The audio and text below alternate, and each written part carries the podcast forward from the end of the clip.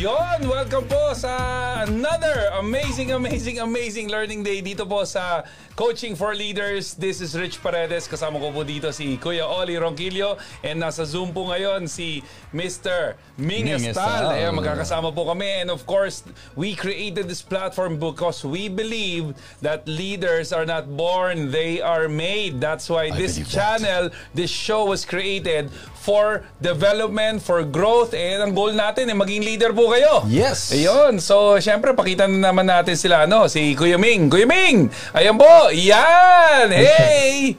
Hello, hello, hello. Kumusta po? Kumusta? Kumusta?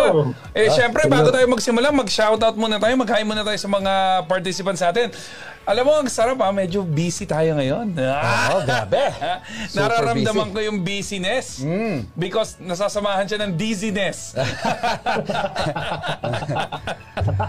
Ay, nako. So anyway, ladies and gentlemen, of course, nandito nga po kami ngayon. Eh, excited po kami sa topic natin. Ay, maganda yung pasok topic na natin pasok ngayon. siya sa nangyayari ngayon.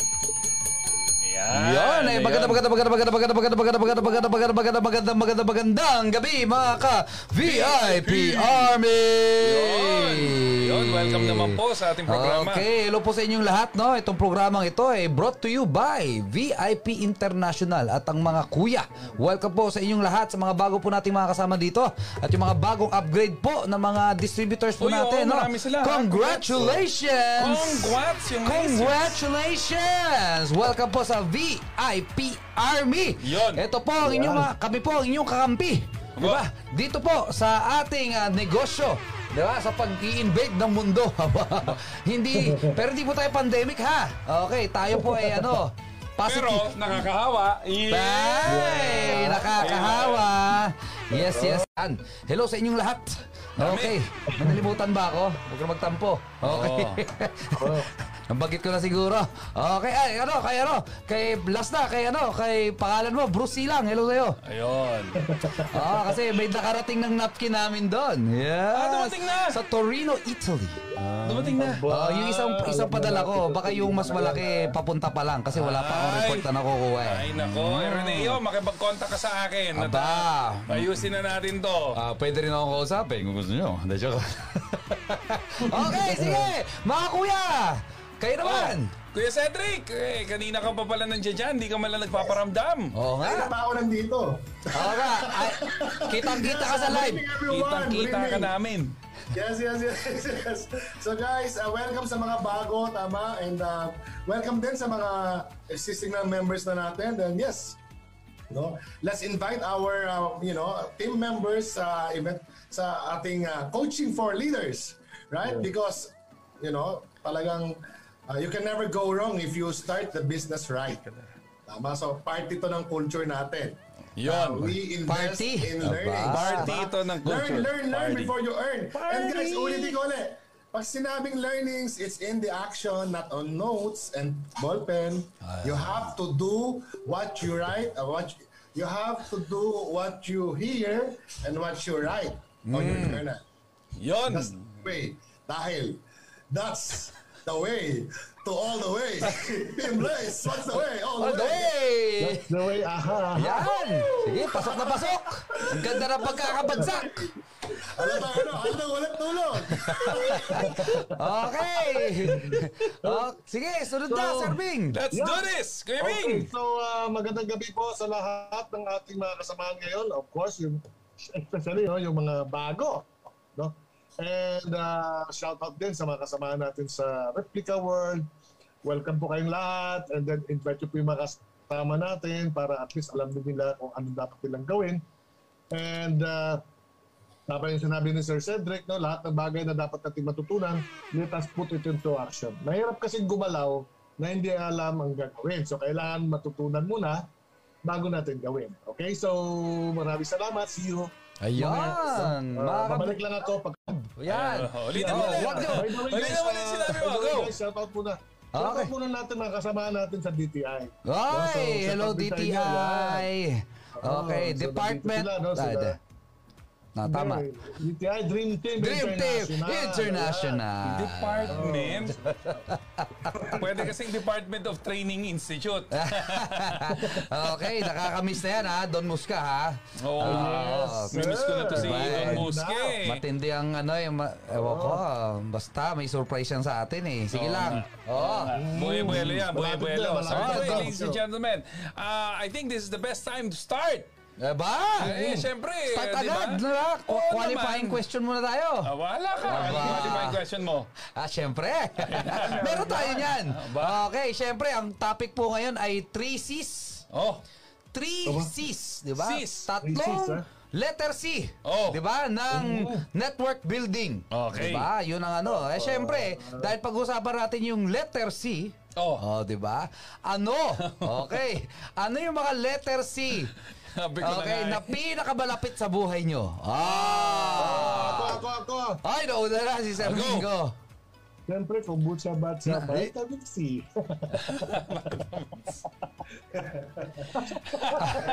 Pasok, pasok, pasok. Na malapit ha, hindi ko sinabi, ang mali pala yung term ko na pinakamalapit. Siyempre, iba naman yun, masyadong ano. Ah, okay. Yung malapit, malapit sa buhay nyo na letter C. Oh. Oh. Ito nga, vitamin C. Ah. Malapit sa buhay ko ngayon. Wala ka iba sagot? Okay, ano? wait. C. Ano, ano bang bite, ano bang C ang ibig sabihin? Bahala ka, basta letter C. Letter C. Oo. Alam kung ano pera ba, Sir Ming? Pangalan ko, sabihin mo. Ako na lang sasagot. Sagot na lang mula ako. Baka baunahan Ako na, niyo ko eh. ako na. Malapit sa buhay ko? Malapit sa buhay ko. Ako muna sasagot. Computer. Ba? Ah. Ayun pala. Malapit yan Ako sa na, ako na, buhay ako ko. na may sunod. Oh, Ako Sige. na. Oh, bawal umulit ha. Oh, malapit sa puso ko, medyo religious to si Christ. Nauna ka na kayo. Crucified with Christ. Oh, yung may kata mo. It is. Hindi. Okay, okay. Iba, iba. Okay. Iba. Christ, ah, tama, Don tama, tama. yung mga Don- binabanata. Hindi naman yung Don Moen. Grabe ka naman. Sobrang luma. Okay. Okay, sige. Oh, Next, next. Okay, akin. Lalo umirap, lalo umirap. Lalo bawasan. Eh, ito talagang mahirap to Cedric. Ah. Cedric, yung aking sasabihin. Ah, go. Yung pinakamalapit na C sa akin ay si C. Flor de Lisa Istal. Oh, ayun. Ah. Malapit sa puso ko yan. Ay, nako. Ah, May pip- wala akong mapindot dito lang. Wek, wek, wek, wek. Walang ganun eh. Hayaan Si mo na. Flor de Hayaan Lisa. mo na. Sige na nga. Sana nga sinabi niya lang. Alam mo nung ako, sa akin? wala. CTM. Di ba, pasok na, tapos ka na. Hmm. Ano ba? O, Ah. Nick, ano bang ano mo? Kuya oh, Cedric, So, sa'yo. malapit sa akin, lalayo pa ba ako eh. Siyempre, pinakamalapit nga, di ba? Ang pinakamalapit sa akin is coaching for leaders. And, uh, yeah, so, Ari. VIP Ganda, ganda turnaround. Ang sip-sip nyo. Hindi man na sinabi cellphone. Ah, Oo nga, no, cellphone. Wala ko na address eh. wala na ako, computer. Oh, di ba? Eh, pero, oh, meron pa kayo ba sagot eh? Camera. Camera. Oh, kami na yan.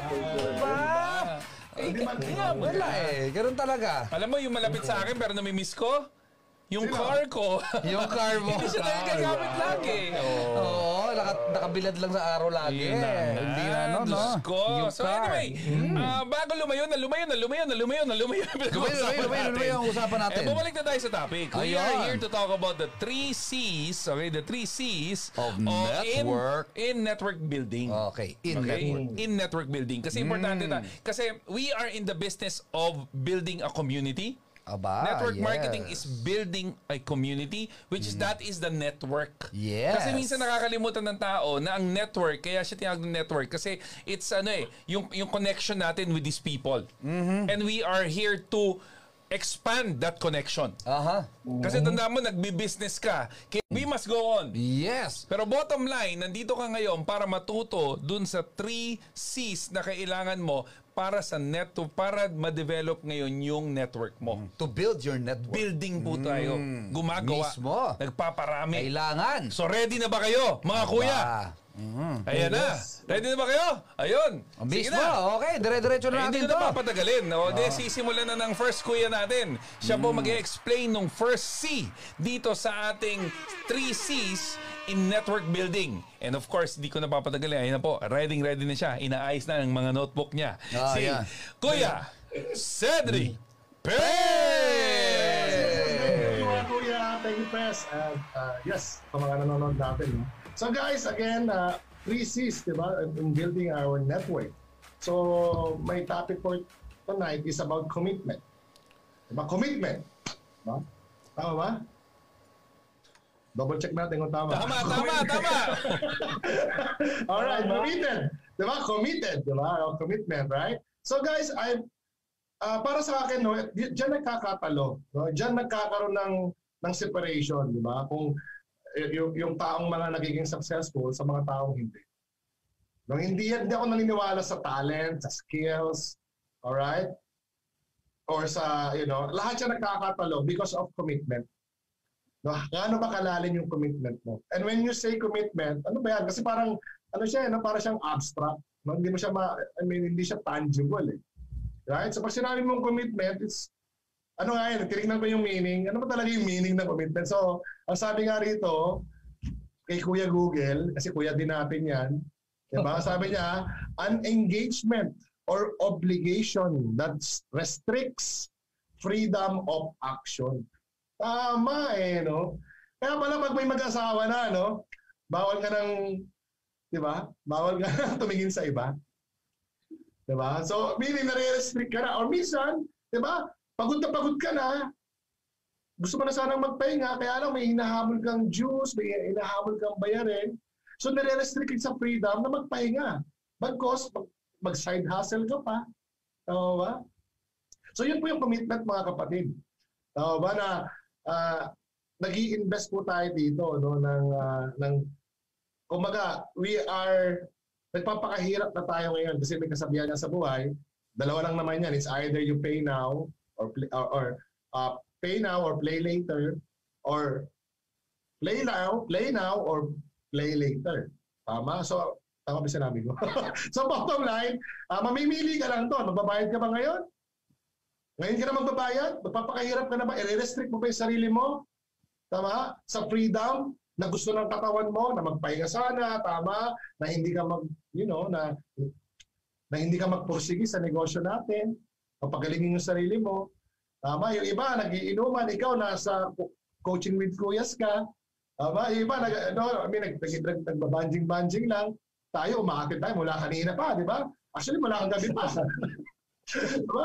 Wala ka, madaling araw pa. Mas mahirap, tanghali. Ngayon, kanina meron pa kami. Sabi, meron naman ngayon.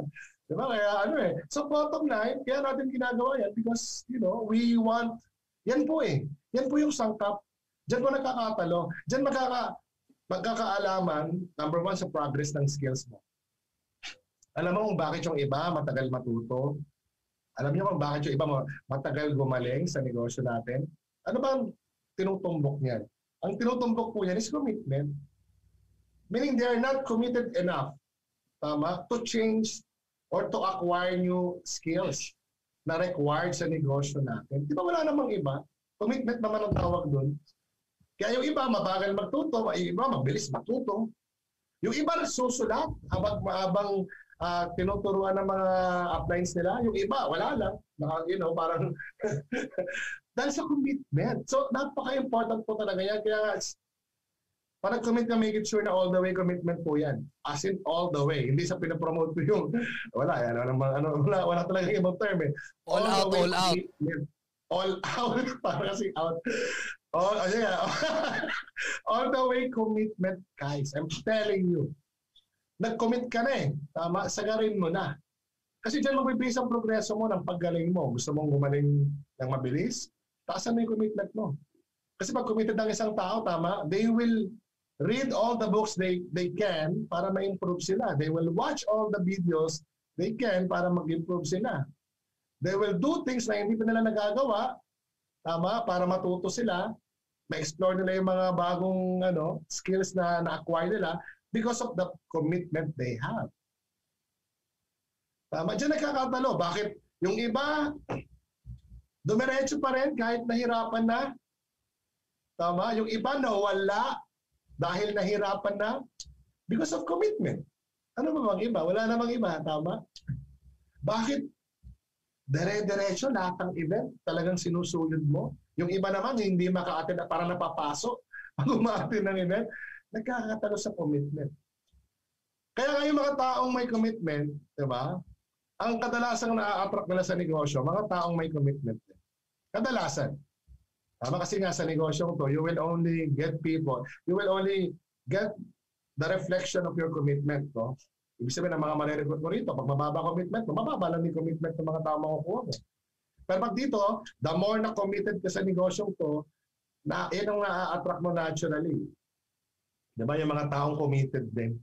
Kasi yun yung standards mo. So kung gusto mo magkaroon ng mga committed leaders under your team, kailangan ikaw muna ang unang maging committed sa lahat. Di ba? Yung tipong kahit hindi pa malaki yung team mo, di ba? Nag-aaral ka na kung paano maging magaling na leader, maging magaling na entrepreneur. Tama? Inaaral mo kung paano magkaroon ng magandang character. Tama po ba? And of course, sa commitment din nagkakatalo, kung anong magiging resulta mo sa negosyo dito. Di ba? Yun lang, yun lang talaga yun. Ka- gaano mo kayang i-restrict yung freedom na gusto sanang gawin ng katawan mo in order sa you know, kailangan na kaya mo siyang i-sacrifice for your commitment. Tandaan nyo, sa buhay na to, laging may trade. Pag may gusto kang makuha, kailangan meron kang willing ibigay. Tama po ba? Kunyari, gusto mong magkaroon ng uh, magandang uh, buhay. For example, yan naman ang gusto ng maraming tao, di ba? Ang tanong ko sa iyo, ano yung willing kang i-trade para makuha mo yung gusto mo? And that requires commitment.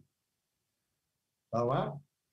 So, uh, I'm, I'm telling you guys, kung gusto mo magkaroon ng solid foundation ang network mo, I know it's not easy kasi hanggang ngayon, para sa akin, we're not perfect.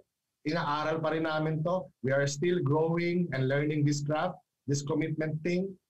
But I'm telling you, kung gusto mo magkaroon ng sobrang matibay na pundasyon, tama, started with a very, very high commitment. Dapat ikaw ang example na mataas ang commitment. And you cannot fake this, guys. I'm telling you, hindi mo to pwedeng pekiin. Na pag nakaharap ka, you're very, very committed. But I'm telling you, naaamoy siya. Nararamdaman siya ng mga tao. No? Ganyan talaga. May talagang may natural instinct na yung tao na makaamoy. Diba? Makaramdam. Na mag gut feel. May kaya kami tinatawag na gut feel. Eh. And you cannot fake this, guys. I'm telling you. So learn everything you need to learn for you to grow in this business. Hindi ka pwedeng magaling-galingan dito. I'm telling you, maaamoy ka. Eventually, lalabas din siya. Hindi, hindi mo siya pwedeng sementohan or yung lagyan ng make-up. No? Para lang mapeke. No. Kaya wala kang lulusutan dito yung seven basic skills. Kailangan ma-master, kailangan, kailangan ma-master mo siya. Magkaroon ka ng, ng, you know, ng, ng high commitment No, hindi lang matutunan, but to master it. Diba? Para yung mga team mo will follow you.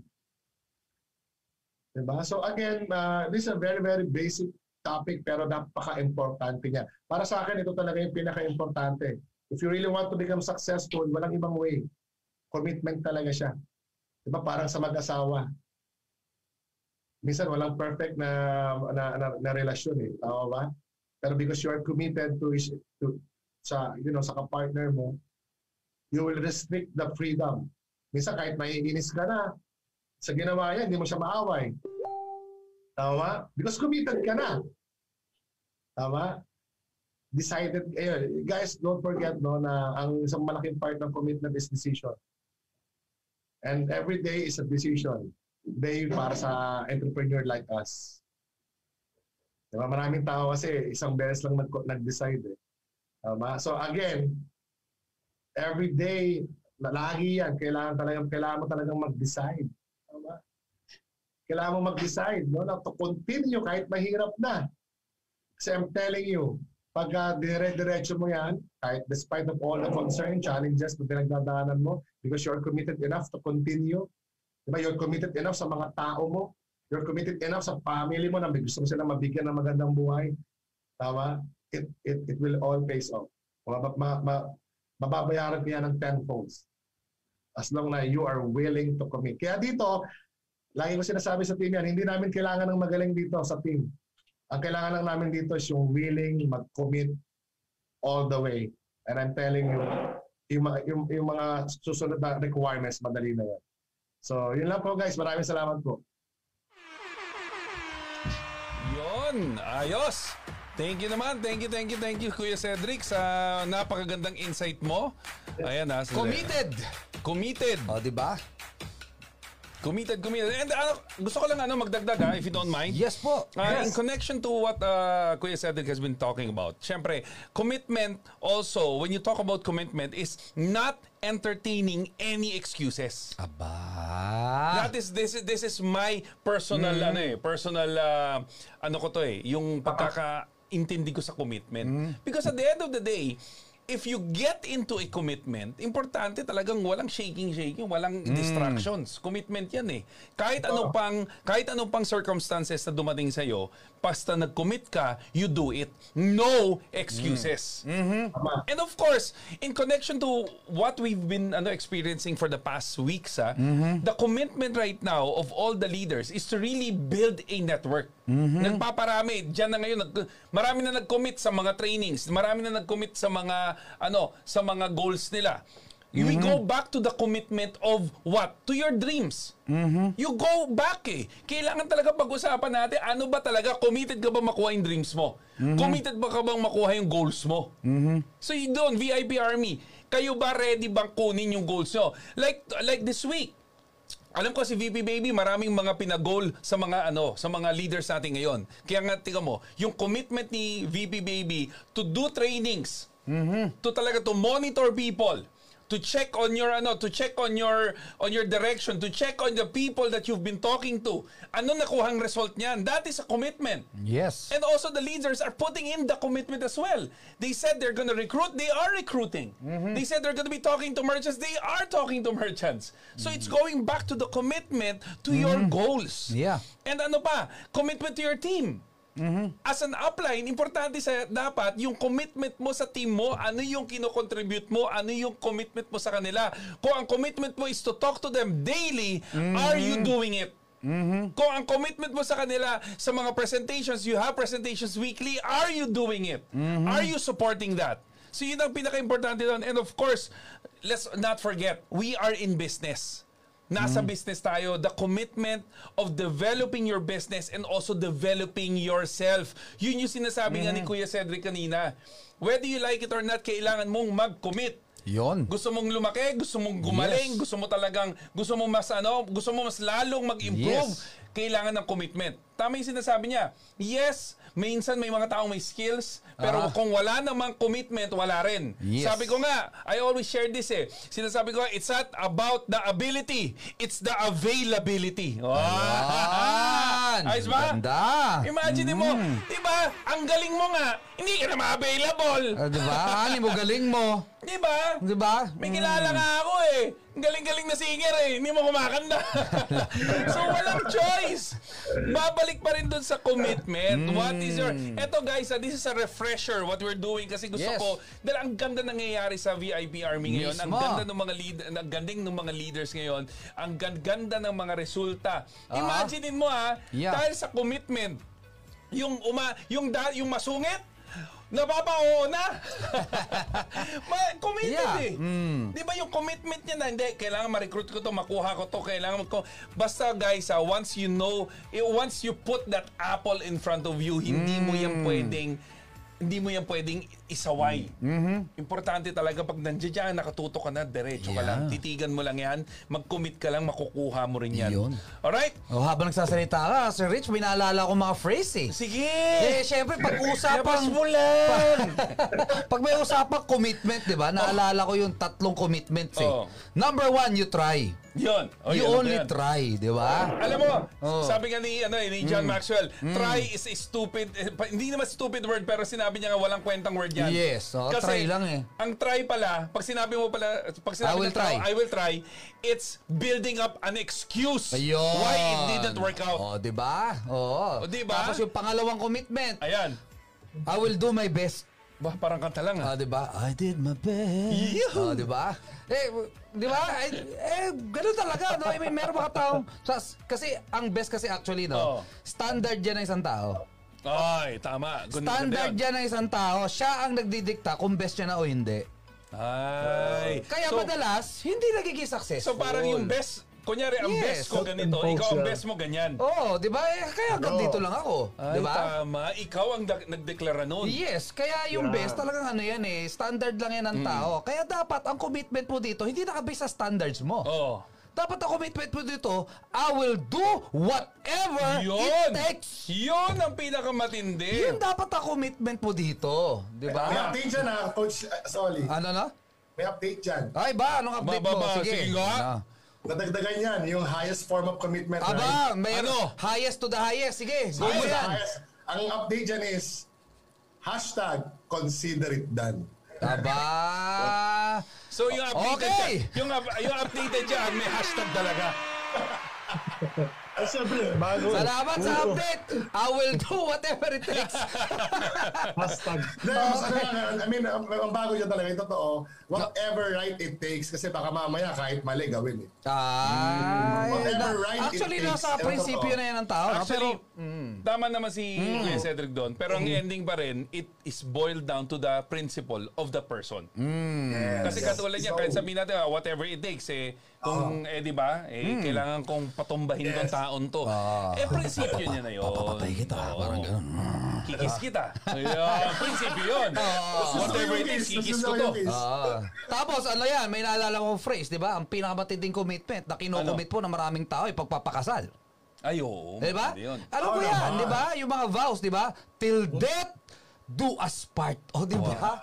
From Grabe seeker, yun. From health, oo nga, no? Oo. From richer or poor. Mm, 'di ba? Ang, ang tindi nun. So, yung commitment mo dapat dito sa network marketing, 'di ba? Till death do us part. Kasi nga, nagpakasal ka na. 'Di ba? Kasal ka na dito eh. Pakasal ka na eh. you want to build a big network, di ba? Eh, kailangan, di ba? Kasal ka na talaga dito. I mean, till na. death, do us part. Yan. Ibig sabihin, paninindigan mo na siya. All the way! Yeah. Okay ba yan? all the way! Mom! Ah, Talagang all the way yun, di ba? Ano, So anyway, mukhang Mm. mainit na talaga ang ano Oo. natin, ang Kuya Oli natin. Kasi nga, siya na yung sunod Aba, dito pala. sa subtopic natin. And of course, we are talking about the three, the three. C's Oo. in network building. Nandito Mm. tayo ngayon nagbi-build and of course, commitment is very, very vital. Mismo. So ngayon, pag-uusapan naman natin yung pangalawa. At syempre, hindi ko na papatagalin. Itong Mm. ko, mainit na, di ba? Parang kabayo na naghahanap.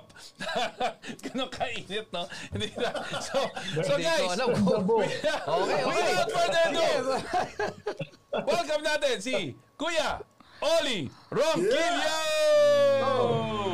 Mismo. Okay. Maraming salamat, Kuya Cedric, Kuya Ming, at ah, Sir Oh, Kuya. yan na naman. Sir Kuya. Yan na naman tayo. Sir Kuya na nga eh. Sir Kuya Rich. Ayan. Okay, no? So, thank you po, no? Ang nakaatang po sa aking letter C, di ba, ay yung tinatawag pong being consistent. Uy. Di ba? For you to really build uh, build your network, no? Eh kailangan maging consistent ka. Okay. If you will define consistency, no? I mean, uh, it is marked uh, yung consistent mismo na word, no? It is marked by harmony, 'di ba?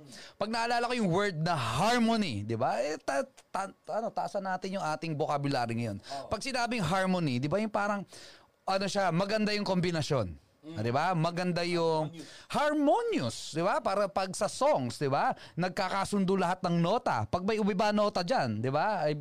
Iba yung tunog, 'di ba? Medyo off sa pandinig. 'Di ba? So ha- uh, it is marked by harmony. No, if you want to be consistent, kailangan, 'di ba? Magkaroon ka ng ibig sabihin no, pag sinabing katulad kaya yung mga kanta na ha- simula umpisa hanggang dulo, nagkakasundo, parang ganoon eh. 'Di ba? So ibig sabihin, merong merong ano, merong silang pinagkakasunduan, okay? Kaya nagkakaroon ng consistency. 'Di ba? And of course, no, it is marked by regularity. Ba. Ibig sabihin, madalas, tuloy-tuloy. Ibig sabihin, pag sinabing ano, consistent ka, tuloy-tuloy, o 'di ba? At pag sinabing ding um ayun na, kakahawig din nito, no, yung steady continuity. 'Di ba? Steady, tuloy-tuloy talaga, no? Sunod-sunod, tuloy-tuloy. Okay? Iba kasi yung tuloy-tuloy ka pero monthly, iba 'yun eh. 'Di ba? Pero iba yung tuloy-tuloy ka talagang every day of your life, 'di ba? Natatawa si Sir Ming. Okay. Ah, di ba? Consistent ka, monthly. monthly lang naman. Di ba? Parang hindi naman, di ba? So, regul- regular. Buti hindi yearly. Oh, di ba? O nga, no? Kasi yearly ka lang mag-network, at teka lang, di ba? Parang mali ata yun, di ba? And of course, no, yung medyo, con- ano to, yung contrast niya, it is free from variation. Marami kasi mga, marami kasi nagda-network do, ang daming ginagawang kono no. Nagdadagdag. Ka- kasama diyan yung reinventing the wheel. Ay. Yan. yan. O di ba? Tama, tama. So, eh, ano eh, damay yan dyan eh. Yung ano, hindi naman kasama sa programa kung ano pa, nag- nilalagay mo pa yan dyan. Okay lang yung meron kang dynamics. Di ba? Tama. Pero meron mga variation na hindi naman hindi naman katanggap-tanggap at hindi nakakatulong. Tama. O di ba? Cute Kaya pa-cute. o di ba? Pa-cute, di ba? Lalagay ng variation, hindi naman ano, hindi makakatulong. Kaya ver, ano ah, we need to watch out no sa mga varieties no na nilalagay natin. And of course, no, free from contradiction. O di ba? Oh. Grabe yung ginawa ng VIP. Oh. O di ba? Yung networking natin, di ba? Actually, pinag-marry natin lahat, di ba? Pero at the end of the day, it's still network marketing. Tama ba? Yeah, seamless. So, di ba? Seamless, di ba? Ang galing, no? I mean, um, no, that's, it's very, very important, no? Na talagang meron kang consistency. Meron mo na akong kwento. Ba? Aba, syempre may kwento ko. Mahaba sige. oras natin eh. Hindi, joke lang. Okay. meron, ano, meron magkaibigan. Okay. Diba? Meron magkaibigan. Tapos, itong magkaibigan na to, magkapit bahay, pag, pag salubong nila, itong nag-trip tong isang kaibigan, sabi niya, niloko niya si Juan, siya si Pedro. Sabi niya, Juan! Kuto! Ba? Es kasi si Juan, makuto. Yak! Puro kuto. Di ba sabi niya, kuto, kuto, kuto. Ah, di ba? Eh, Bigla lang nag-decide yung tao. Si Pedro sabi niya, tuksuin ko to si Juan. Kuto, di ba? Sabi ni, sabi ni, Pe, sabi ni Juan, Hoy Pedro, itigil mo yan. Lagot ka sa akin. Kuto, kuto, kuto. Yung pa rin ang sabi ni Pedro. Kuto, kuto, kuto, kuto, kuto. Di ba? Yung panteris yan, di ba? Oo. Panteris. Nagti- Panteris ko yan, panteris. Meron ako nito before eh. Di ba? Kuto, di ba? Oo, madumi akong bata before eh. Pero ngayon, okay na, di ba? Pero ang point, di ba? Sabi niya, itigil mo yan. Susuntukin kita. Oh. Ba? Di ba? Kuto-kuto hinabol ni ano, ni Pedro, ay ni Juan, si Pedro, di ba? Ito si Juan, di ba? Okay. Di ba? Kinuku... Si Juan, hinabol si Pedro. Si Pedro, ha? Kuto, kuto, kuto. Kuto, kuto, kuto. Di ba? Ganon. Kuto, kuto, kuto. Ganon pa rin, di ba? Hanggat nakarating siya sa forest. Di ba? Wow! Hoy, tigil mo na yan! Kuto, kuto, kuto, kuto, kuto, kuto. Ito matindi. Hindi nakita ni Pedro, may kumunoy. Oh, nako. Nalaglag siya sa kumunoy. Oho. Inabutan siya ni Juan. Hoy, Pedro! Nasa kumunoy ka na! Titigil mo na yan. Sabi ni Pedro, kuto, kuto, kuto, kuto, kuto, kuto. Nandi, nasa bewang na. Aba. Na, nasa bewang na yung kumunoy. Sabi ni Juan, Hoy, nasa bewang mo na, lulubog ka dyan. Hindi kita hihilahin. Di ba? Tigil mo na yan. Kuto, kuto, kuto. Aba, kuto pa rin. Di ba? Oh. Sa- tapos, nandito na. Leg na. Oo! Hoy, itigil mo na yan, Pedro! Oo. Hindi talaga kita kukunin yan. Kuto, kuto, kuto. Ganun pa rin. Di ba? Big- Kuto, kuto. Bibig na, bibig na lang. Oo, dito. Kuto, kuto. lu- Lumabog, lumabog. Kuto. Nalunod si Pedro. Oh. Si Juan, wala nagawa. Na, ano siya, di ba? Oo. Natulala siya. Sabi niya, eh di syempre, nagsumbong na siya sa ano. Si Pedro, nalubog sa kumunoy. Nakuha si Pedro sa kumunoy. Binurol, patay eh. Siyempre, alam, sino bang nabuhay sa kumunoy, di ba? Tama. Oo, di, mm, patugtog tayo konti. Yan, okay. Pagana, di ba? So, ni, ni binurol. Iyak si Juan. Ikaw na ba kasi Pedro eh? Di ba? Dapat tinigil mo rin yung panunok mo eh. Buhay ka pa sana ngayon eh. Best friend kita eh. Ba? Di ba? Oo. Tapos sabi, tigil ko kasi. O, di, ba? di ano, silip siya. Di ba? Huling silip na daw eh. Nakita niya, pagbukas, di ba? Huling silip na po. Pagsilip niya, si Pedro nakaganon. Nakaganito. Di ba? Di ba? Sabi ni Juan, tagag kang kakamatayan, nanunukso ka pa rin? Ah, di ba? Tindi, yan, yan. Tapos, eto matindi. Oh, di ba? Lilibing. Di ba? oh. Pag napatay, dililibing yan eh. Di ba? ano yung libing ba? Oh, dililibing Eh, yan. kasi oh. sinusunog na eh. Eto, dilibing. Di ba? Oh. Pag, siyempre, iyak naman siya, ikaw kasi Pedro eh. Oh. Eh, ikaw kasi, ah, ikaw kasi Pedro eh. Sabi ni Juan, "Hmm, dapat buhay ka pa eh. Di ba? Siyempre, nalilimutan niya na, di ba? Tapos nung nailibing na, di ba? Nilagay yung ano, may may estatwa nilagay, angel. Ah, Di ba? Di ba madalas yung nakaganon? Yung angel nakaganon.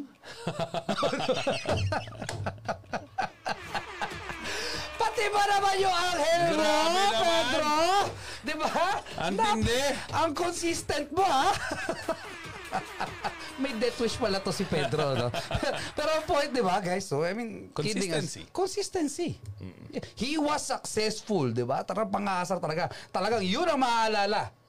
Yun ang maaalala sa kanya kasi nanukso siya. O ikaw, kung magiging consistent ka dito, di ba? Maaalala at maaalala ka. Tama. O, di ba? If you want to be remembered, be consistent. And where to be consistent? Where to be consistent? Yan Bigyan ko na. sa'yo, mabilis na to. Saan ka dapat maging consistent? You must be consistent in striving on excellence. Strive for excellence. Wanting excellence. If you want to build a big network, kailangan, di ba, lagi mong ginugustong maging excellent ka maging ikaw yung hindi man hindi naman mag, hindi naman masamang pangarapin ikaw may ikaw maging pinakamagaling. Di ba? Kasi yun naman talaga eh. Naalala ko naman si Draymond Green eh. Sabi niya, but hindi ako mag ba, what's the point of playing, 'di ba, this game if I will not take off myself as the best player? 'Di ba? Ba't pa ako maglalaro? 'Di ba? Kung hindi ko isipin ako yung the best.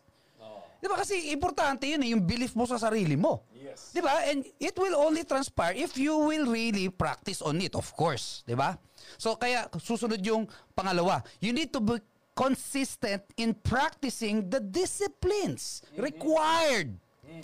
Meron kasing mga activities di naman required eh. Di ba? Pero, pero iba doon nagiging consistent. so sad. Pero at the end of the day, di ba? If you will be cons- if you will be consistent, eto muna.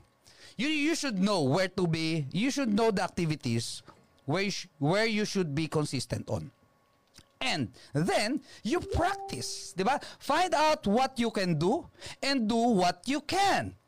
And be consistent in practicing those things para tuloy-tuloy kang gumaling. Yung skills mo gumaling. Nakakatuwa, nagkakaroon po tayo ng mga mga workshops po ngayon, no, with the effort of our uh, VP baby, 'di ba, ng ating mga kasama pa sa ating company, yung mga leaders po ng VIP.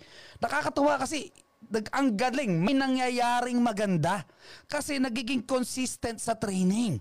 Nagi nagi-strive for excellence. If you want to really build a big network, you need to strive. You need to practice more. You need to train more. Disciplines. Sabi nga, success is not a one-time event. It's a habit. If you will not practice every day, if you will not do the things you need to do every day, you will not be excellent kailangan talaga consistent ka dyan. You commit to that consistency. Of course. And of course, number three, of course, be consistent where? Your faith in God.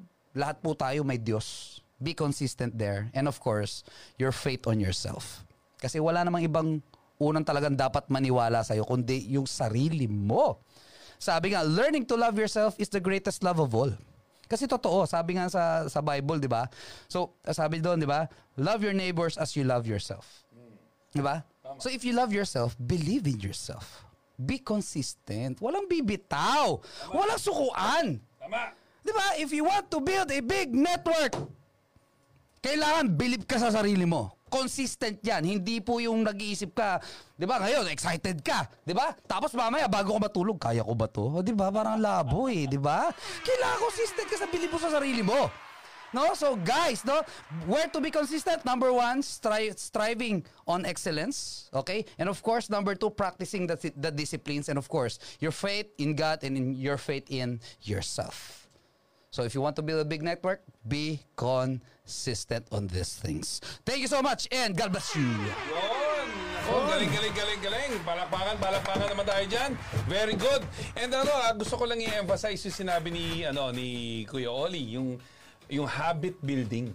Ang consistency kasi is habit building. Yes. Nagbi-build ka talaga dyan. Nag, Yeah. Dyan nagke-create ng momentum. Mismo. Actually, yung pagiging ano, yung pag improve at yung pag ano para gumaling ka. Aha. Ano yan eh?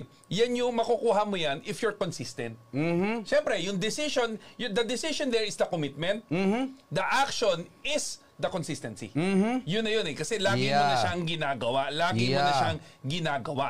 Okay? So I Yes. hope you're learning guys. I hope dito po sa VIP Army maraming natututunan dito sa pinag-uusapan natin. Three C's in network building. Okay, we talked about commitment, we talked about consistency, and of course, we're gonna top it all off with our third subtopic. Yun na. Ayan, so Exciting to. Alam ko, ready ka na ba? Ready ka na ba, kuya? Grabe, daming libro niya Yes, sa likod. sir. Ayan, sa dami nila. Binasa niya An- lang ngayon. Ngayong araw na to, inubos niya yan. Para lang i-build Oo. yung topic niya. Ayun, Dito yung sa pangatlong topic na to, which is yung subtopic natin. Nako, sobrang exciting. Talaga inubos yan. Alam mo ba, yung kalahati niyan, pagkatapos yung ubusin, ha, Ah. binasa, sinunog niya. Ganon katindi kasi Ah, sa ulan mo niya na. doing it whatever it takes. Aba. Ganun ang commitment ni Kuya Ming. So guys, without Mismo. further ado, let's all welcome para sa third subtopic natin, Kuya Ming Estrada! Ayan. So, uh, magandang gabi sa lahat. Ayan. So, guys, no, um, siguro umpisan ko ito with uh, saying this, no, isang phrase na ito. Basics bring in the wealth and not the fancy stuff. So, ibig sabihin, yung basic talaga, yun yung dadala talaga sa sa kayamanan. Hindi yung mga bagay-bagay na napapakyut lang. Okay?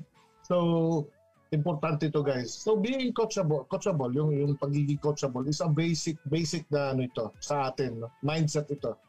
And of course also it's an attitude, no? Na na ikaw ay uh, madaling um, uh, turuan, madali kang ipa, you know, uh, matuto dahil madali kang turuan.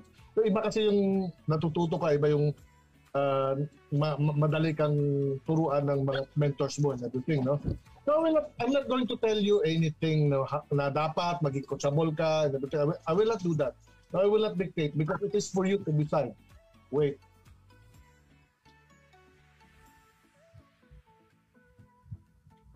Okay, so uh, in order for you to be uh, coachable, so ikaw po yung magdesisyon. Hindi pa hindi po yan inuutos or whatever. Nobody can force. Nobody can force you. Okay?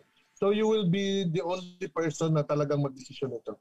Okay? So ang gagawin ko ngayon dito sa topic ko, I will rather give you suggestions no para magiging uh, you know magiging uh, coachable ka and how to convey yung receptiveness no uh, sa coaching and to desire it no to be more coachable. So ibig sabihin ikaw talaga from you. So ang first niya dapat is number one is you ask for feedback. Ikaw ang dapat unang-unang magtanong no kung ano yung performance mo, kung ano yung dapat mong baguhin sa sarili mo, kung ano yung ah, ah, dapat pang corrections, no? kung ano yung mga dapat pang bagay na dapat mo matutunan. This will open the doors no pag sa pag-being coachable ka. Kasi sa iyo muna, sa iyo nag-emanate, sa iyo nang galing yung idea na ikaw ay magpapaturo. So, mas madali pong gawin 'yon, no, ng isang kasi mahirap kasi i-impose yun eh. For example, ako, no, ku- ku- kuno, kunwari, no, uh, naalala ko talaga palagi lalo na that's why yung ating activity last night and the yung previous night is very successful because BP Baby always ask persons to decide for themselves whether to attend this coaching session or not. Kasi ito talaga eh. Kasi it will not work kung o, o mga leader, compulsory kayo, kukoach ko kayo, pipilitin. It will not happen. It will not work. So kailangan ikaw mi- voluntarily na mag-open ng doors. Kasi by ano, by doing so na ikaw mismo nang hihingi no, ng feedback, ikaw mismo ang nag-open ng door para i-coach ka. Ayan. Okay? So number two, of course, no, is yung ensure you, you understand the feedback. No, so ibig sabihin kung gusto mong magpa-coach, uh, obviously, no, uh, kung coachable ka talaga when you hear the feedback no, from the giver, from your coach, uh, kailangan vision na at naiintindihan mo ito. No, hindi yung just to hindi siya dapat mukhang pakitang tao lang na coachable ka na you attend, you you you know, you say yes and everything pero wala ka naman naintindihan. No? Yung yung open openness mo sa coaching is when you don't know something or you, if you don't understand anything na tinuturo sa iyo, be humble to ask. No? So tayo kasi masyado tayong nag-overthink na baka pag magtanong tayo, mapagalitan tayo or baka mapahiya tayo or baka pagtawanan tayo. Ang bakit ang bagal natin maintindihan. The only thing for you to understand things, no, sabi nga ng ng coach ko dati, no, so, so matagal na, kung ikaw ay nawawala, no, if you are lost, di ba? Pinakamadaling gawin is for ask for direction. So ito, para lalong hindi kayo magtagal sa coaching uh, session nyo, is pag hindi mo alam, pag hindi mo naintindihan, you ask. Ako, I always do that. Uh, pag hindi po ako nahiya sa tanda kong ito, no? Eh, kahit bata pa yung nagtuturo o bata pa yung nag-share ng idea, pag hindi ko maintindihan, I will tell them na talagang hindi ko talaga I, I, I remember no last night merong question na na-raise is palagi ko siyang naririnig pero hindi ko talaga makuha yung context nito. I, I know what it means because of course English lang naman yun, madaling intindihan. But I really, I, hindi ko nakukuha yung context niya on how it is being used sa actual na pangyayari, yung what's in it for me. Palagi ko narinig ko, tatawa ako na naiinis kasi hindi ko siya ma, mag-grasp talaga na, yung, yung context niya. Saan ko siya gagamitin for. So, I, the good thing is I asked. So, ang dami palang mga tao marurunong dun sa palibot na willing mag-share. And now I know. So, sinulat ko na and then, but for the rest of my life, wala na yung question sa mind ko. I can sleep peacefully. O ganun naman yon. Alisin mo lang yung mga bagay-bagay na nakaka-stress sa sarili mo. Okay? And then number three, thank the giver. No, yung coach mo, pag binigyan ka ng mga ideas how to correct, to correct. No? To correct yourself, no, bibigyan kayo ng mga tips, no? Ala, si Sir Frederick, naririnig. So, bibigyan ka ng mga yeah, okay. bibigyan ka ng mga tips, no? On, how to ano, no, di ba? No? Uh, yung ano, yung bagay-bagay na para i-correct mo yung sarili mo, para matuto ka, para mas madali mong gawin ang isang bagay, no? or kung ikaka- if, if magkakaroon ka ng activity, you will save a lot of time, effort, and money in doing so because nagpaturo ka sa isang tao na may experience kaysa sa iyo. Okay? Guys, ang experience hindi po nakabase sa edad yan. Okay, nakabase po yan sa exposure mo. Kung saan ka na hasa. For example, ako, nahasa ako sa bangko. Of course, siyempre, um, pag nandito ako sa network marketing, no, one of the hardest actually, no, uh, na mas mataas, napakataas ng requirement dito. Hindi requirement sa kurso, kundi napakataas ng requirement niya when it comes to, you know, yung sinasabi kanina, consistent ka dapat, napakataas na commitment na kailangan mo. And then, of course, ang humility na need is tayo na talagang siguro talaga nagre-require ng pinakamababang uri ng humility aside, of course, sa mga churches. No? So, itong pag, pag uh, sasabi ng salamat no, doon sa coach mo or doon sa taong nagbigay sa iyo ng mga feedback is nire-reaffirm mo yung desire mo na mag-continue yung relationship niyo na bilang coach and student. So, no, for continuous yan, continuous uh, yung helpful tip, yung mga mga bagay-bagay sa life natin. So, pag sinabi mong thank you, parang sinasabi mo na rin na open pa ako sa further coaching. Uh, open ako sa mangyayari in the future na willing pa rin ako matuto mula sa iyo. Maraming salamat. Okay? And then number four, siyempre, mag-request ka ng suggestion on how to improve. Ito, importante ito. Because number one, uh, importante ito pero mahirap gawin. Why? Because uh, you need to be ano, you need to be humble enough to acknowledge that you need somebody else help. Okay? Ganito yun guys, ano, it's impossible for you to assess yourself. Mahirap po na i- tingnan mo kung anong meron kang mali o ano meron kang tama. It, it needs somebody na iba to see yung better perspective kung anong meron ka. Okay, for example, ako, hindi ko na, ay, grabe naman. Ay, sa tanda kong ito, magpapa-advise pa ko sa iba. Eh, sa tanda kong ito, sa daming nangyari sa aking buhay, hindi ako sure lahat ng nangyari sa akin, nakikita ko siya sa tamang perspective. Maybe I can ask somebody close to me or maybe somebody that are I'm working closely with na am I doing it right? Sa tingin mo ba, tama ba yung aking ginagawa? Or sa tingin mo ba, di ba, ganito ba yung ano? It's better to do that kasi uh, mas madali siyang ano. Parang mirror kasi yan eh. Yung mga tao sa palibot mo. No? Magandang tingnan yan, yung reflection mo kasi klarong-klaro sa sa paningin mo. So it's better to get the the ano, yung mga suggestion from other people. Pero kailangan maging humble ka.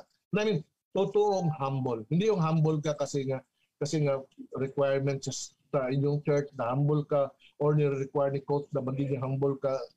Kaya na, nandun ka lang sa tabi, tahimik ka, hindi ka nagsasalita, hindi ka nag-oppose, hindi ka nag-question, hindi ka nag you know, hindi ka nagko-complain kasi nga humble ka. No, it's not that kind of uh, humility ang ano ko ang uh, I'm, I'm, I'm pointing out. What I am uh, pointing out na kasi humility is to acknowledge that you are not perfect, that you need help, that people are can see things better than you are in some other ways. Di ba? So, ang uh, number five, ang last, no? for example kasi, ganito, ito, uh, bigyan ko kayo ng example kagabi. No? Uh, when we do the, ano, kaya maganda yun, I suggest, no, you, you, if you really wanted you volunteer, mag-volunteer kayo na mag-join kayo sa mga ganong klaseng mga activities. Kasi, imagine mo, magkakaroon ng workshop and then of course after ng magsalitaan kayo and then you nakikita yung mga kamalian, then immediately nakokorek ka agad, nakocoach ka agad na ganitong gawin. So hindi ba wasting time? Yung wala, kasi immediately alam ka agad na mali. Hindi na yung mga after one week mo pa malaman or maybe ang dami-dami na reject na, na mga transaction sa'yo or marami ka nang nadaanan ng mga pain of rejection bago mo nalaman ano pala dapat gawin. Right there and there, hindi ka pa nakaumpisa, wala ka pa nakausap na tao dahil nag-practice ka, right there and there, nakat na kaagad. Why? Because the person who who gives no yung mga pointers, suggestion, everything, these are the persons na talagang bugbog na. Bugbog na sa mga rejection. Bugbog na sa mga experience na painful. So, do, swerte-swerte mo nga kasi nahuli kang pumasok uh, na hindi ka, you don't have to experience yung mga uh, trial and error process na nakagasto ka ng maraming pera, na you know, ang dami-dami mong ginawang mga innovation and everything. Guys, tandaan nyo palagi yung sinasabi ni Sir, Sir Oli ha, na reinventing the wheel. Very hard, very, that is very expensive. No? Uh, reinventing the wheel. In our business innovation, no, if you are not, of course, owner of the company and everything, you are a marketer, you are a networker, innovation will cost you your life. No, kasi it, uubusin niya ang oras mo, pera mo, at saka pagod mo. Ang ang una mong ginagawa instead na you you you ask for suggestion and everything ang gagawin mo ikaw mismo ang gagawa-gawa I mean hello di ba? Saan ka ba nakakita ng eroplano na nakalipad na bago siya nag-take off liko-liko muna siya? Eh, eh, dapat straight line lang yun. Di ba? Ibig sabihin you just follow the instructions so that you can fly. Now di ba sinabi ni Sir Oli when the plane is flying, aba, pwede mo nang, you don't follow na. Pwede mo nang balik rin ang aeroplano, pwede mo nang iliko-liko, pwede mo nang ipabulusok ng ganun. Pwede, kasi lumipad na. Pero kung nag-take off ka pa lang, guys, no, uh, I'm sorry to tell you this, tama si Sir Oli, wala ka pang karapatan mag-reinvent ng wheel because you cannot afford it. Okay? And then, of course, uh, kaya nga kailangan talaga you ask for uh, suggestion. Kaya yung interaction namin, uh, after nang nag-usap usap ng ganun, uh, magkakaroon ng critic and then afterwards, apply ka agad sa labas. So maybe marami na kagad experience. The next day, nag-usap-usap na naman. Ano nangyari? Ganito. So actual experience are shared again and then we are, or, uh, dahil nga meron nag-facilitate, we, we, we are all, all open for suggestions na ano nangyari. Kasi madali siyang ano, kasi kami na nag-decide na pupunta kami doon. Hindi kami pinilit na i-coach. Naging coachable kami because we want to be coachable. Yun. And the last, of course, is ito, pinaka-importante ito. Ang willing ka mag-coach, maging coachable ka, dapat ready ka emotionally and psychologically. Bakit? You have to welcome tough and unexpected feedback. Sometimes there are things na very very uh, emotionally attached ka sa isang bagay no na ginagawa mo because sa feeling mo siguro eh, this is the cutest thing in the world and sa feeling mo this is the most beautiful procedure. And sa tingin mo this is the best and the most important uh, method na magpapalaki sa VIP isang kumpas mo lang multi-billion ka agad nakikita and pati si Presidente siyempre magkaroon ng triple na increase sa kanyang sweldo pag ganun ang ginawa mo di ba bagong join ka pa lang grabe mo na ang galing-galing Siyempre, sometimes, may mga taong may common sense kumpara sa'yo, pagsabihan ka. Uh, uh, ng direkto. And, and ako mismo, no, sa tanda kong ito, diretsahin akong sabihan ni BP Baby, hindi ako nasasaktan. Uh, I will give you an example. Sa tingin mo ba, nung, ano kahit sa previous company, minsan napagalitan ako ni Press. Uh, dati apply ko pa siya, hindi pa siya presidente. Eh, kung ako ito, mabubulyawan ako. Eh, imagine. Kung hindi ako coachable. Dapat, kaya lang, I already accepted it that I am willing. Okay? Dahil sa pangarap ko, hindi ko naman binibenta ang buhay ko para makuha ang pangarap ko. I am just willing to accept. Eh, hindi ko talaga ma-imagine yun. Napagalitan talaga ako. Sobra. Diba? Kasi nasa CR yata si Preston tumawag ako. Eh, inis na inis ako. Diba? Emotionally, hype talaga ako emotionally. Tumawag ako na, I mean, hindi ko alam kung anong ginagawa. Basta nagalit siya sa akin. And of course, kasalanan ko yun.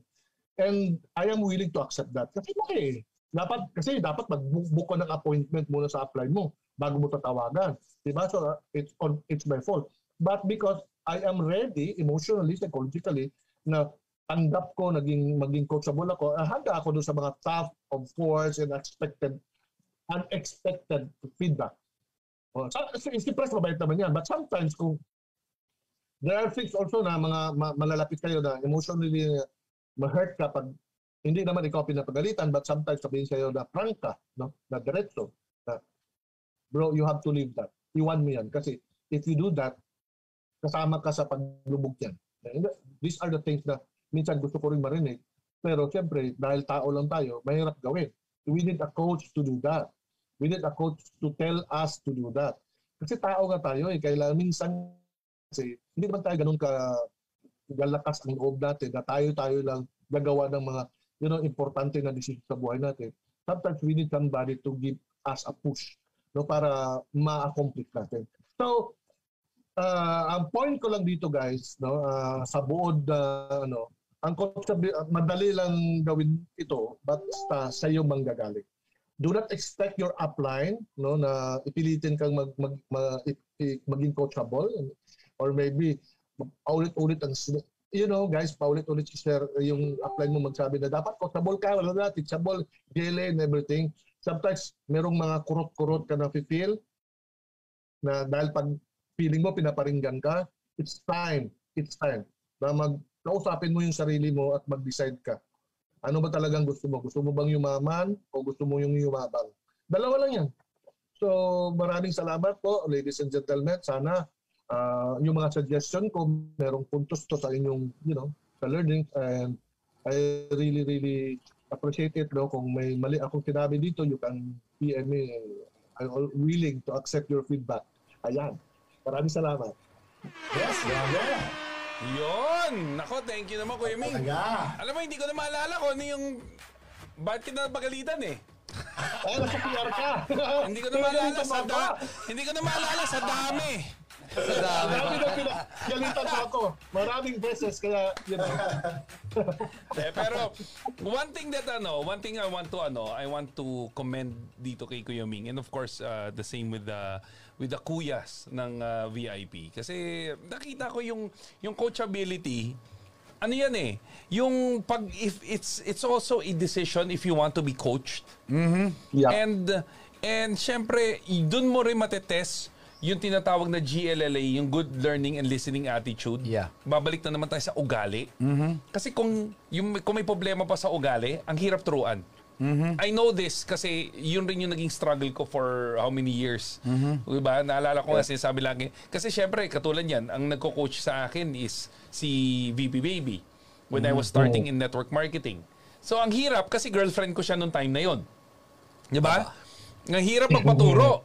Di ba? Tapos naging asawa ko pa. Diba? Tapos tuturuan ako. Parang, ang hirap eh. Kasi malalim masyado yung relationship. And yet, guys, despite of having that relationship, because I know she knows be- she knows more than what I know when it comes to network Yeah. development, when it comes to network marketing, ano, I, I swallowed, alam mo yung pinakamahirap i-swallow sa lahat, alam niyo ba yun? Ha? Ito, imagine mo yung, yung kamay ko. Ayan, tignan niyo po itong screen niyo. Imagine niyo itong fist ko ngayon. Ito po yung tinatawag na pride. Ang hirap yan lunukin. Pero dahil gusto mong matuto, dahil gusto mong mag ma- gusto mong mag-improve sa buhay mo, kailangan kuluninin yun. At idumi. Siyempre, hirap na linulun mo lang eh. Okay. Okay, linulun mo na, I had to swallow my pride. Kasi panta, la- alam mo kaya nga, natatawa ako pag naririnig ko yung quote na, tanggalin mo na ang pride sa buhay mo. Kasi panglaba lang yan. Ang pride, Diba? pero Oo nga, joke lang yun, pero Hindi, pero that's, that's the reality. Kasi, some, kasi nga, hindi nyo naiintindihan, ang pride, walang kwenta yan. Wala. Di ba? Iba kasi Ano yung yan eh? iba kasi yung word, iba kasi yung word na you're proud Ah. kasi meron kang na-achieve. Pero pride is a is ano eh, is a defense mechanism sa katawan mo na pag tinuturuan ka, yun yung maano kasi feeling mo minamaliit ka. Yeah, your emotion. Di ba? Yun yung feeling kasi na yun, na feeling mo minamaliit ka, kaya linalabas mo yung pride. And ladies and gentlemen, when you talk about coaching, nandiyan yung tinatawag na, and I'll emphasize on this, on what uh, Kuya, Kuya Ming mentioned kanina, yung tough love.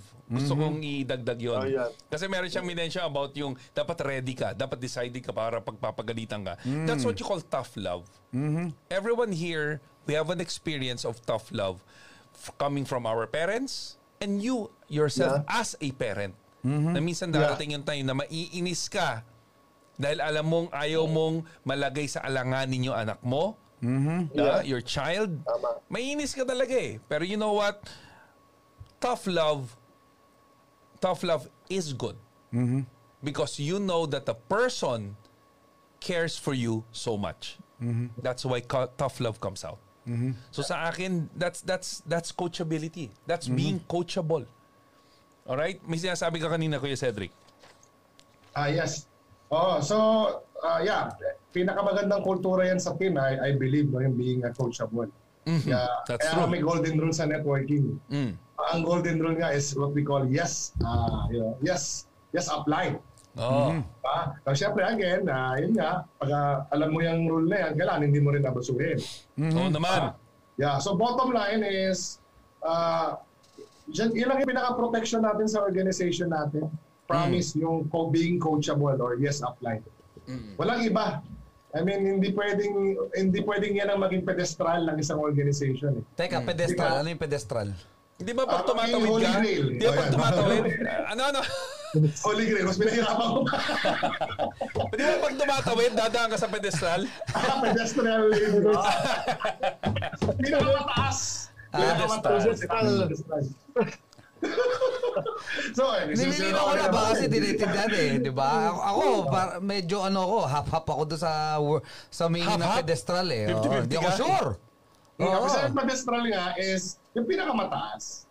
The highest. the highest, uh, you know, pinakamataas. Yung mga tinitingnan, I mean, yun, ano ba yan? Pinapahirapan mo ako.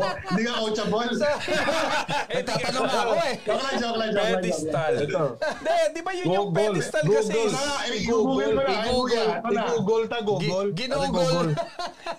Pag hindi, guys ha, pag hindi nyo naiintindihan yung mga pinag-uusapan namin dito, i- i-google nyo ha, i-google. Ah, Eto, syempre paalala ko lang ha, mga Google, mga mga ka-VIP Army, no? Syempre, eh. teka, teka lang, teka, babalikan natin yan kasi in relation to that, no? Don't Yes, be yes, a follower actually. Be a student. Yun. Di Be a ba? student. Be a student. Di ba Tama. marami kami binabanggit dito. Eh, kayo bahala kung susundin nyo or hindi. At the end of the day, no, make sure what you do is the product of your own conclusion. Make sure what you do is the product of your own conclusion. Na alam mo, dito eh, nag-uusap-usap po tayo dito, di ba? Eh, thi- This is a combination of a lot of ideas, di ba? No, kumbaga, kailangan mo lang i-collect ng i-collect. And then, di ba, you make up your mind. Yun. Yes. Di ba? Kasi Para sa amin, di ba? You need to be coachable. Be coachable. Yes. Ano ba talaga? eh, If you know you're not achieving enough, you are not, uh, I mean, yung result mo, hindi ka masaya. Di ba? You need to listen. Tama. And find the person that is worth it na pakinggan mo. Yun. O di ba? Yun lang yun. So, Sir Cedric, ikaw na. Sige. Tama. Tama yun. Tinapos mo na. Tinapos mo na. Tinapos ko.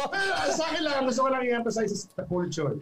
No, yung kultura. Na talaga dapat merong, uh, you know, yun talaga eh. Pag wala kasi, pag wala sa kultura yan, yung, yung being a coachable, ang hirap. Ang hirap. Totoo. I mean, paano, I mean, ano yan eh, nag, nag, naging kumakalat siya. Ah, Kaya sabi ko sa networking eh, whether you know it or whether you uh, uh, alam mo o hindi mo alam, nagbi-breed ka ng culture. Yeah. Aware ka man o hindi, consciously Yun. and subconsciously. So, bottom line, di ba, may uh, isa sa mga paborito kong quotation sa networking, no, is obedience is more important than understanding. Kasi nga, we're building culture. Ang hirap kaya magset ng culture. Di ba? Pero- So, pero kung lahat tayo may standards, di ba, na yes, no, basta sinabi ni Apply, basta, you know, make sure na tama yung sinasabi mo. Kasi pag mali sinasabi mo, ipapako ka namin sa cruise. Diba? Malapit na mahal na araw. mo. Yung isang pinaka-pedestral na bilid ko sa kultura ng networking. Pedestal, pedestal. Pedestal. Ah, kaya pala yung Oh, mga usapan natin, pedestal, papako sa krus, kasi Ah, malapit na ang mahal ano na araw. Oo nga, no? Ito nga ako. May ano ako kay Sir Cedric kasi nabanggit niya yung kultura. Go. So I would like to, bigyan ko na lang emphasis yung, you know, uh, di ba, alam naman natin siguro yung mga Japanese, no? they are uh, efficient sila eh. Kasi yung kanilang kultura talaga nag-strive sila for per- perfection. Grabe yung appreciation nila for perfection. Di ba yun, bakit ganun? Bakit nila ako? Hindi naman lahat sila perfect, but there are so many achievers sa kanila na almost, no, na talagang grabe yung perfection. For example, mga lalo na sa arts nila at saka sa culture. no? Yung gagawa ng mga, you know, art, mga, you know, sa, uh, yung katana, yung sword, ganun. Alam niyo kung bakit sila ganun ka-perfect, uh, ganun kaganda, no? Because yung student, wa, ay, yung teacher nila, hindi naghahanap ng estudyante yun. Nagre-reject ng student yun. Mm. So, pahirapan talaga ng estudyante bago nila tanggapin. It will take siguro ilang, a long time for a master to accept the student.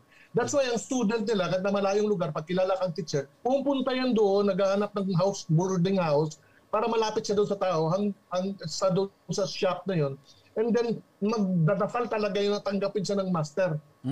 Kasi ang tinitingin, ang tinitingnan doon, yung ability niya to absorb yung teaching na talagang ano, okay. Tapos second, Okay yun, yung ah. understanding, obedience is better than understanding, is part din ng kultura yon. Bakit sila ganun? Obedience muna sila bago naintindihan. For example, bakit sila one of the best na mga, hindi naman sila western, no? eastern culture yan sila. Pero pagdating sa mga music, mga violin, mga piano, isa sila sa mga mga tao na talagang nag-excel dyan. Mm, nag-step Alam mo kung bakit?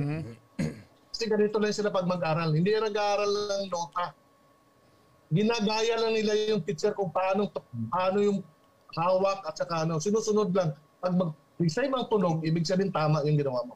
Yung piano, garon din. Tama yun. And then pag marunong na siya, alam niya na yung kanta, ma-perfect niya na, saka siya bibigyan ng nota para maintindihan niya, ah, kaya pala ganitong tunog niyan. Kasi do pala yan, kaya di, re, Dore. kaya ganun sila ka-perfect. Baliktad sila. Aha. Mhm. So, una-una muna nilang gawin by obedience. Sundin nila by obedience. Then, later, pag perfect na nila, kuwang-kuha na nila, saka ipapaintindi sa, alam mo bakit natin ginawa to? Bakit siya beautiful? Kasi ganito ang arrangement ng nota niyan eh. Kaya masarap siya pakinggan. Saka Ah. nila intindihin. Ah. Yan ang gusto kong bigyan ng emphasis. If you want really to very to build a very strong culture inside your organization, learn from the Japanese. Ayun, no? galing, Grabe. Ay talaga, no? Yes. Ba, iba Gusto talaga ko yun, Japan. ah. Let's go, Japan! Oo nga. Tara na! Diba? Tara na, let's go, let's go! Oo nga na yung... Ay, nako. Na-miss ang Japan. Eh, actually, naalala ko dyan yung ano eh. Pinalalang Japan, eh, no? Oo, eh, actually, that's how it important is uh, yung culture eh. Actually, syempre, idol natin yung ano. Sa mga hater ng Warrior, sorry ah. Pero, well, anyway. Kasi yung, the, cul- yung culture ng isang organization, Disclaimer. it's very, very important. Di ba? May disclaimer eh. I mean, yun talaga yun, di ba? Kaya that's why, no, ang maraming nagmahal sa Warriors. Maraming haters, pero mas maraming sumabay na bandwagon actually ng mga fan eh. Na yun ang tawag nila doon eh. Bandwagon, parang sunod-sunuran lang. Parang Yes, yes. dahil silang sikat and everything, di ba? Pero at the end of the day, di ba? I mean, kaya sila nagiging somehow siguro naging successful talaga. Is because they they are they are ano eh, they are following a culture. Yeah. Tama. Yeah. They are following a culture. That And is true. Pag pumasok ka doon, sundin mo lang. Oo. Di ba? Para sa army, para sa army yan, di ba? Sa army din, ganyan. I mean, Mm, yun no, talaga. yun ang pinaka sobrang organized na, Yes. you know, because of the culture na kaya ang tagal-tagal nang nag-exist ang system nila and they're Yes. very, very, very, very effective talaga. Agree. Di ba yung Yeah. tipong lalamya-lamya, pag paglabas ng ng army, ganun na, snappy na eh, di ba? Kaya na tumingin eh, di ba? Parang manok na. Diba? so, you know, yan yung mga yan eh. I mean, may culture na. Mm. Parang, kung yes, apply it, yes, apply yan sila. Yes. Diba? Yes, sir. Ah. Walang yes ka lang mag-yes eh. And Oo. they're very, very which is which is ano last na sa akin no because this is maybe the the best way, 'di ba? The first the best way na first step. Okay, best way first step pa. Basta 'yon, yung ibig ko sabihin. Ang point lang 'di ba? To become a great leader. Because if you Yes. if you want to to build a big network, you need to be a good follower first so you can lead better. That's Ako, correct. may quotation ako na Oh, isip. di ba? Oh, sige, go. Oh, no, no. Diba? You cannot be a good leader if you're not a good follower. Aba, para praising No ah. one can be a good leader. Talaga. Oh. Wow, first time ko pa narinig yan, ah.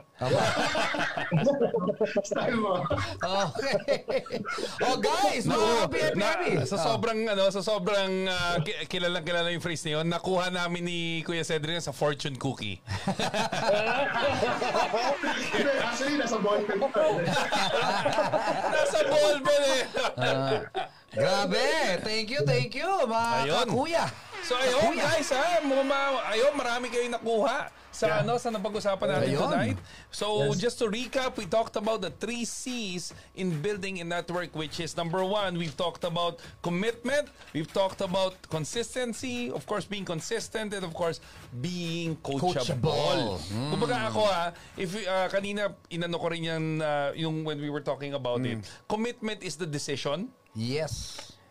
Um, consistency or being consistent is the action. Yes. And of course, coachability or being coachable, it is the direction. Bibigyan ka kasi ng direction nung mga mentors mo. Eh syempre, 'di ba? Eh, sabi na si Kuya Ming na nga in example ng ngayon sa Japan.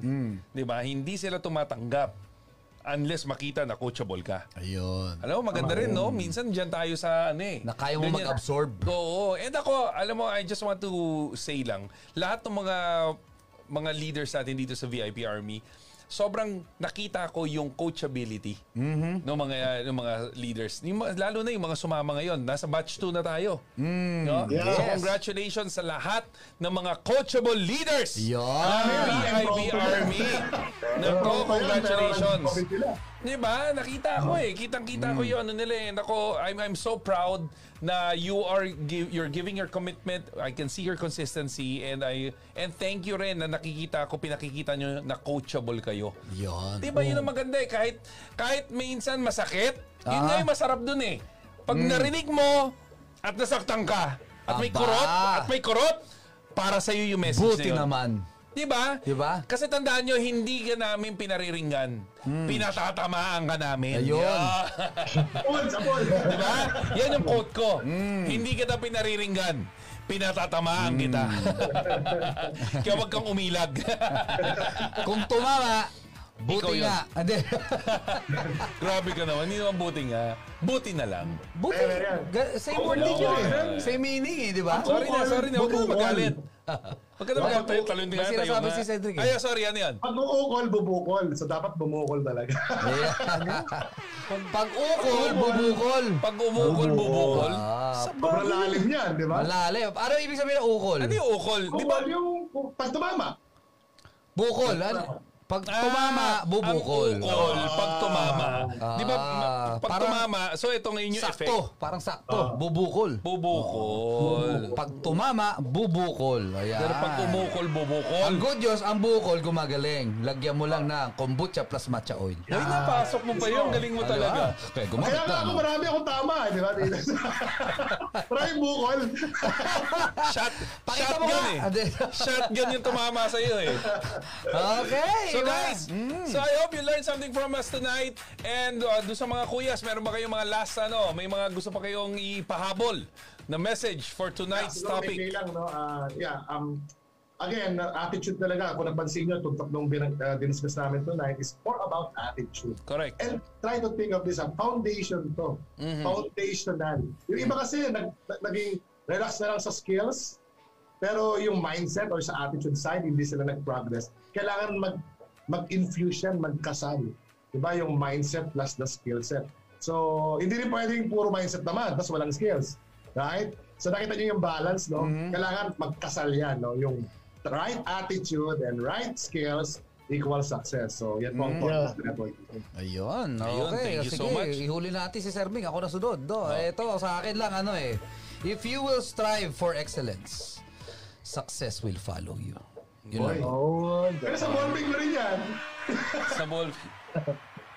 Salamat sa confirmation, Sir Cedric. Sige, tuloy mo na, Sir. Ano. Well, okay, so sa, wala akong wala akong quote ngayon but uh, I really wanted to share no yung experience natin na uh, the past previous days. No, if Yes. you really if you are listening to this uh, session tonight, no, kung nandiyan ka ngayon, nakikinig ka sa amin no na nagtuturo ngayon gabi. I encourage you no na you pick up the phone, tawagan niyo yung upline mo and then you tell them na ah, willing ka, nag-decide ka, na willing mong i-accept yung lahat ng ah, pwede mo ituro. And then, ah, willing ka na mag-volunteer ka, mag-participate ka kung ano man meron mga workshop na ginagawa ngayon. Because I tell you guys, no, napaka-effective po ito, but it only take uh, deci- decision from you. No, kasi hindi pwede i-impose. Hindi sa successful eh, pag yung pilitin, yung ano. It can only be successful, effective, if you decide na ikaw pala yung right person. Tandaan nyo palagi guys ha, when you are looking for the right person, ito pala may quote pala ako eh. If you are looking for the right person, ang first thing to do is look at the mirror. Mirror. Ayun. Yun ang una mong tanong. So, ganito yung business natin. Naghanap po tayo ng tamang tao sa industriya. Ang una mong gawin, tumingin ka sa salamin. Tingnan mo kung yung that is is that the right person na dapat nasa network mo. Yun, yung sa salamin na yun. Is that the right person na dapat nandito sa network mo? Yun ang una mong ganda. dapat gawin. Uy, gusto ko So, yun ah. maraming salamat. Alam mo, ang ganda nun ah. Thank you, ano yun thank ah, you. napaka literal na look at your reflection para mag-reflect ka. Ano? Where did my Ano yan, si Sir Ming, ibang klase yan eh. Tawag dyan, hashtag ano eh, literal king. king literal. Iba, napakalinaw. Tanga, talagang ano, grabe. Galing. Ganda, ganda, ganda. Ah.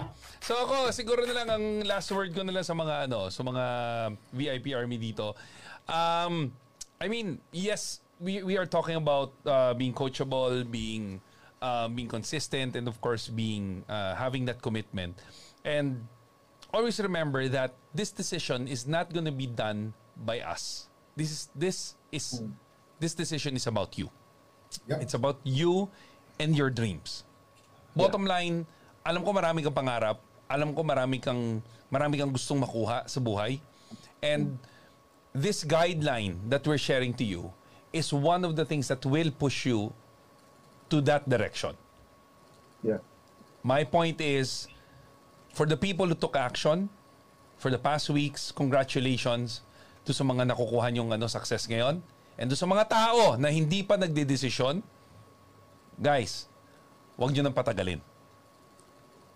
Imagine, we are about to end the first quarter of 2021. Oo nga, lapit. 2021 Grabe. is about to First end. quarter. First quarter. Papasok na tayo sa second. When are you gonna start? Mm-hmm. When are you gonna start your business? What? End of the year? Kanina nga yung pinag-uusapan, di ba?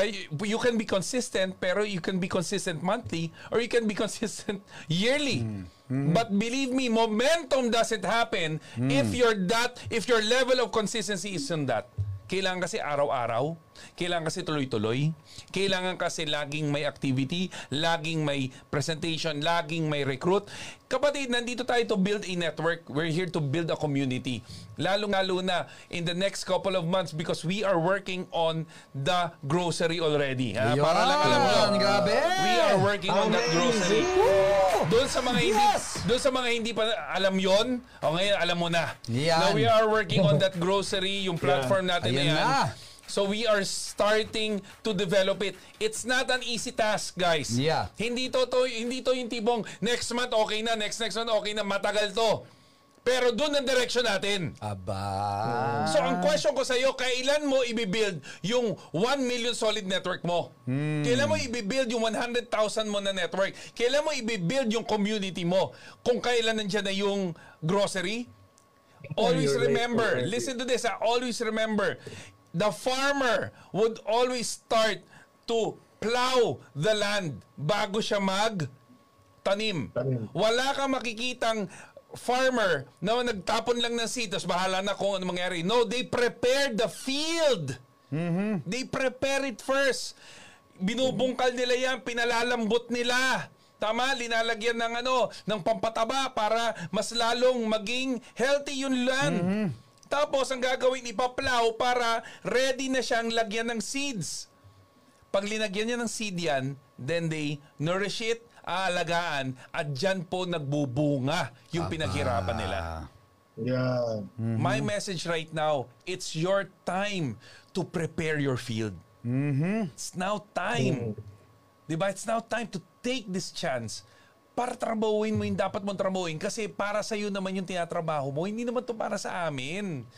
Di ba? Yeah. Yung kinikikitain mo dito, ikaw gagastos niyan. Di ba? Yung mga yung sasakyan in the future na makukuha mo dito, sa'yo yan. Yung bahay na pinapangarap mo, sa'yo yan. Di ba? Eventually, pag nag-open ulit yung doors, you will be traveling again. Yon. The question right Come on. now, do you want it? Do you really want this? Is this something you've been craving or you've been really biting your teeth in? Ito ba yung talagang gusto mo? Because we cannot answer that. You're the only person, ikaw ang susi sa pangarap mo. So that's my thing. Guys, thank you so much for joining us for another amazing coaching for leaders. Kasama ko yung mga kuyas ng VIP Army. Kaya pwede palakpakan naman natin sila. Yes, thank you, thank you, thank you, thank you.